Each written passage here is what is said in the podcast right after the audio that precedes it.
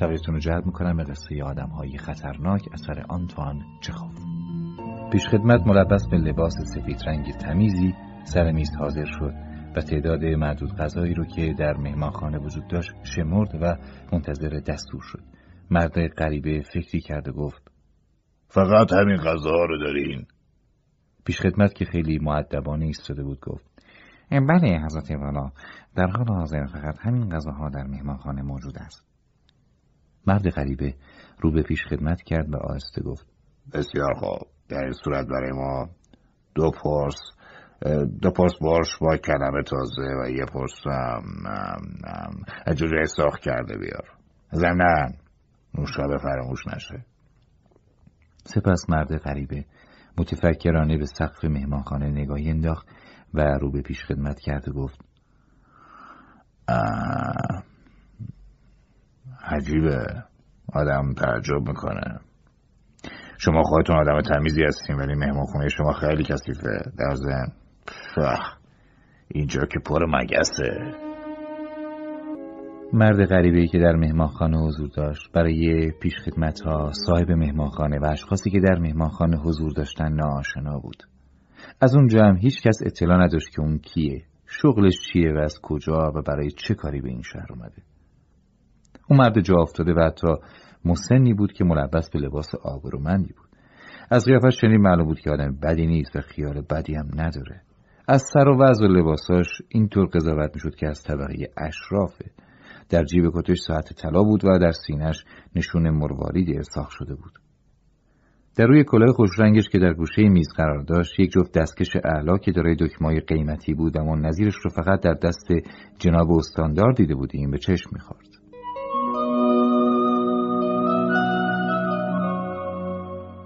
در موقع صرف نهار و مرتبا سعی می‌کرد که تربیت خودش رو به رخ دیگران بکشه. چنگلو در دست چپش نگه میداشت مرتبا با دستمال سفره لبای خودش رو پاک می‌کرد و موقعی که به داخل لیوانش مگسی میافتاد اخم می‌کرد و قیافش رو ترش می‌کرد.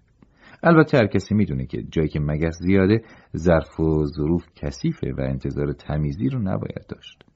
صرف نظر از مراجعین ساده و معمولیت اشخاصی مثل رئیس ژاندارمری و رؤسای ادارات و مالکین دهات اطراف موقعی که در این مهمانخانه غذا میخوردن هیچ وقت از اون که بشخاب یا لیوانشون به وسیله مگس آلوده شده شکایتی نداشتن. ولی اون تا وقتی که پیش خدمت در حضورش بشقاب و لیوان و کارد و چنگالا رو با آب جو شستشون نداد حاضر نشد که به غذا لب بزنه و مرتبا قرقر می‌کرد. اینطور به نظر می‌رسید که مایل خودنمایی کنه و بیشتر از اونچه که حقیقت داره خودش رو آدم با شخصیت و با تربیتی جلوه بده موقعی که پیش خدمت برش رو ورد در کنار میز شخص دیگر نیز ظاهر شد که مثل اولی ناشناس و دارای کله تاس و صورتی تراشیده و عینک طلایی بود. این آقای تازه وارد ملبس به لباس ابریشمی تمیز و گرون قیمتی مثل اولی بود و مثل اولی هم صاحب ساعت طلا. اون هم مثل اولی افاده داشت و تربیت خودش رو به رخ حضار می‌کشید. مرتبا به زبان فرانسه صحبت می‌کرد و با دقت و توجه مخصوصی به غذاها و مردم داخل مهمانخانه نگاه می‌کرد. مردم داخل مهمانخانه خیلی زود متوجه شدن که اون یک خارجیه.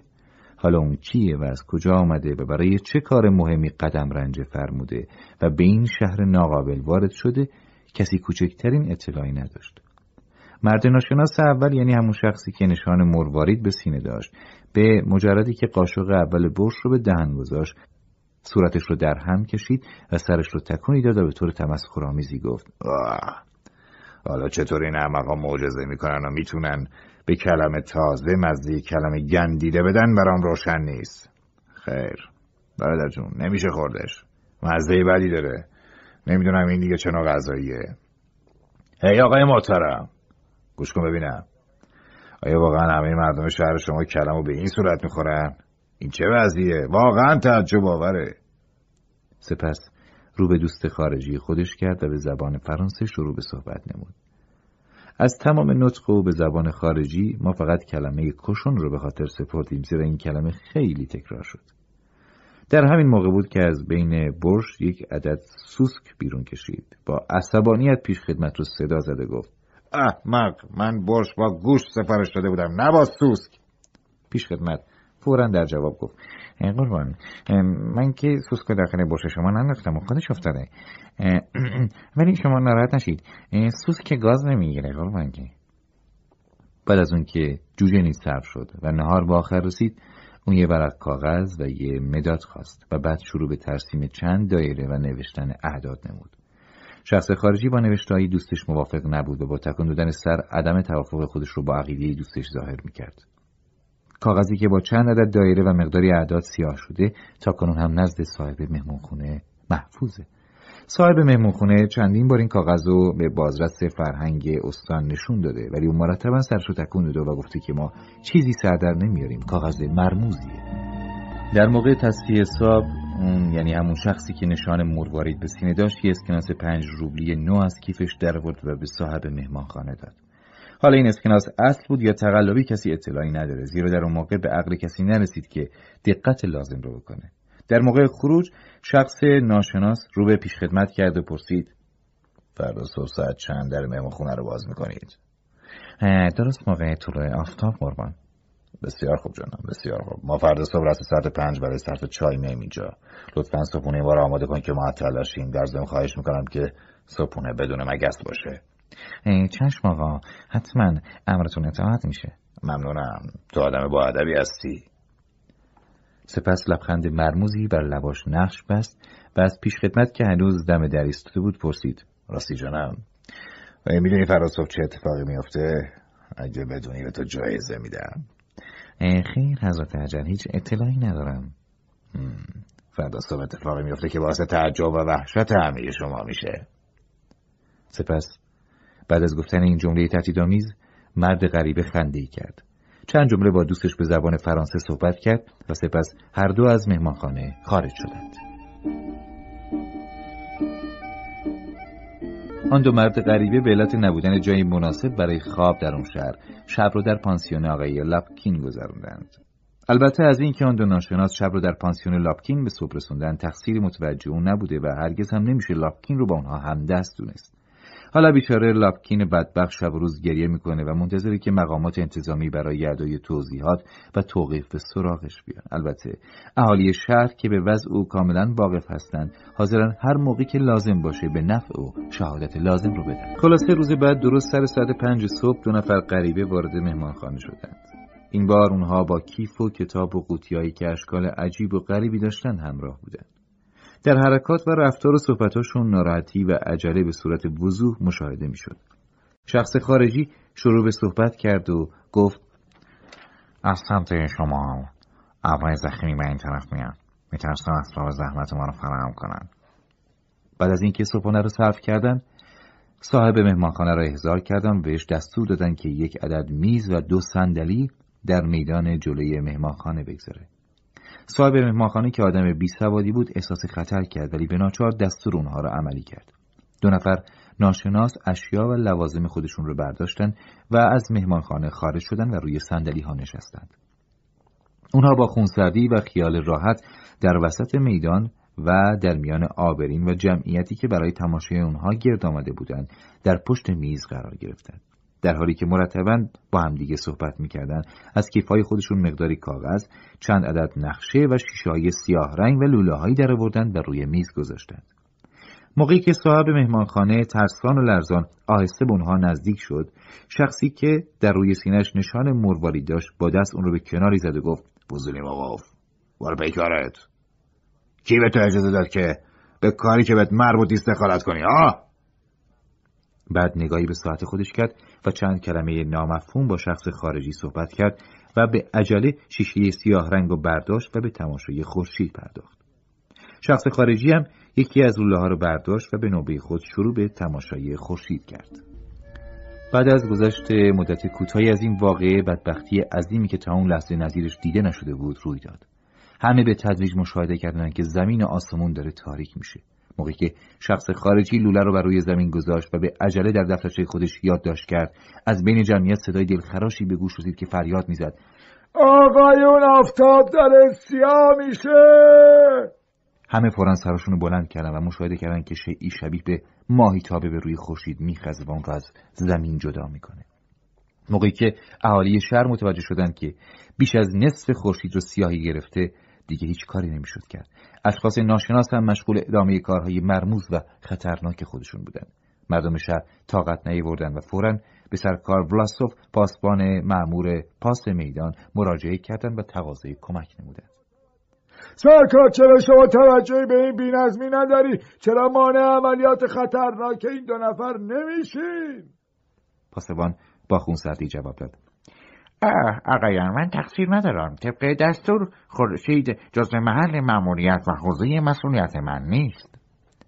در نتیجه عدم توجه و بیعلاقگی مسئولین انتظامات بالاخره خیلی زود تمام خورشید از انظار ناپدید شد. شب فرا رسید. از اینکه روز چطور شد و به کجا رفت هیچ کس نمی‌دونست و نمی‌تونست اطلاعی بده.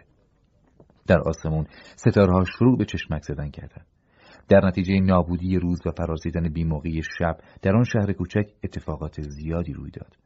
همه اهالی شهر به شدت ترسیده و به وحشت افتاده بودند و چون چاری براشون باقی نمونده بود در میدان شهر شروع به دویدن کردند و بدون ملاحظه به همدیگه تنه می‌زدند و افتادگان رو لگتمال می‌کردند و مرتبا فریاد می‌زدند پاسبان پاسبان.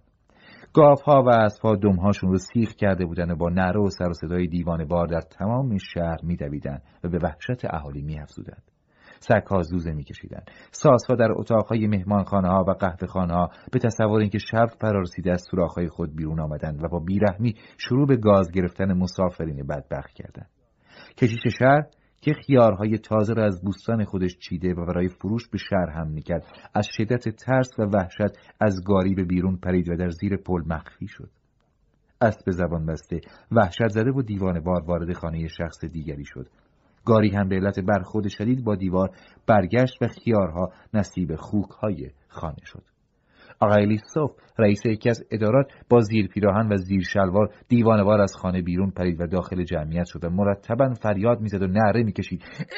ای مردم دنیا آخر شده. هر کسی که می‌تونه خودشو نجات بده. ای مردم کمک کنید. خیلی از مردم ایان شهر که در این موقع هنوز خواب بودن از سر صدای اهالی شهر بیدار شدند و پا برهنه داخل جمعیت شدند. البته این ریز باید گفت که در شهر ما فقط یه عده معدودی نترسیدن و روحیه خودشون رو نباختن و اونها مأمورین آتش نشانی بودن که در اون موقع در خواب سنگینی فرو رفته و از وقایعی که در شهر روی می‌داد کوچکترین اطلاعی نداشتن و همه این موضوع رو تصدیق می‌کنن تمام این وقایع وحشتناک در صبح هفتم ماه اوت روی داد. دو نفر ناشناس خطرناک به این وسیله باعث ترس و ایجاد هرج و مرج بی سابقه در شهر شده بودند. با خونسردی اوراق و لوازم خودشون رو در کیفها و جعبه ها جای دادند و موقعی که سایه مخوف کاملا از روی آفتاب دور شد و خورشید به شکل اولش در اومد و روز مجددا قدرت قانونی خود رو به دست آورد سوار کالسکه خود شدند و معلوم نشد که به کجا رفتند. حالا اونها کی بودند؟ هیچ کس تا این تاریخ از اونها اطلاعی نداره. فقط می‌تونن نشونی اونها رو بدن. شخصی که سنجاق مروارید نشان به سینه داشت دارای قدی متوسط صورتی صاف و تمیز چانه معمولی و در پیشانش چند خط مشاهده می‌شد. آن شخص خارجی هم دارای قدی متوسط اندامی نسبتا چاق و از دور شباهتی به مالک معروف شهر یعنی آقای گاراسوویچ داشت. چشماش نزدیک بین بود و به همین علت عینکی هم به چشم داشت. بعد از اون ماجرا ماموران زیادی به شهر اومدن تا در مورد اونها تحقیقات کنند. مردم شهر هنوز هم وحشت زده بودند. هیچکس نمی‌دونست که آنها به چه مقصودی وارد شهر شدند و برای چه اون کارو انجام دادن در اون زمان چون امپراتوری روسیه رابطه خوبی با اتریش نداشت مردم این ماجرا رو به جاسوسان اتریشی نسبت می‌دادند و همه فکر می‌کردند که آن دو از طرف دولت اتریش به شهر ما آمده بودند تا مقاصد خودشون رو عملی کنند. با این حال این شک باقی موند که اون دو نفر کی بودند از کجا آمدند و به کجا رفتند. شما فکر نمی کنید که اونها جاسوس های خطرناک اتریشی بودند؟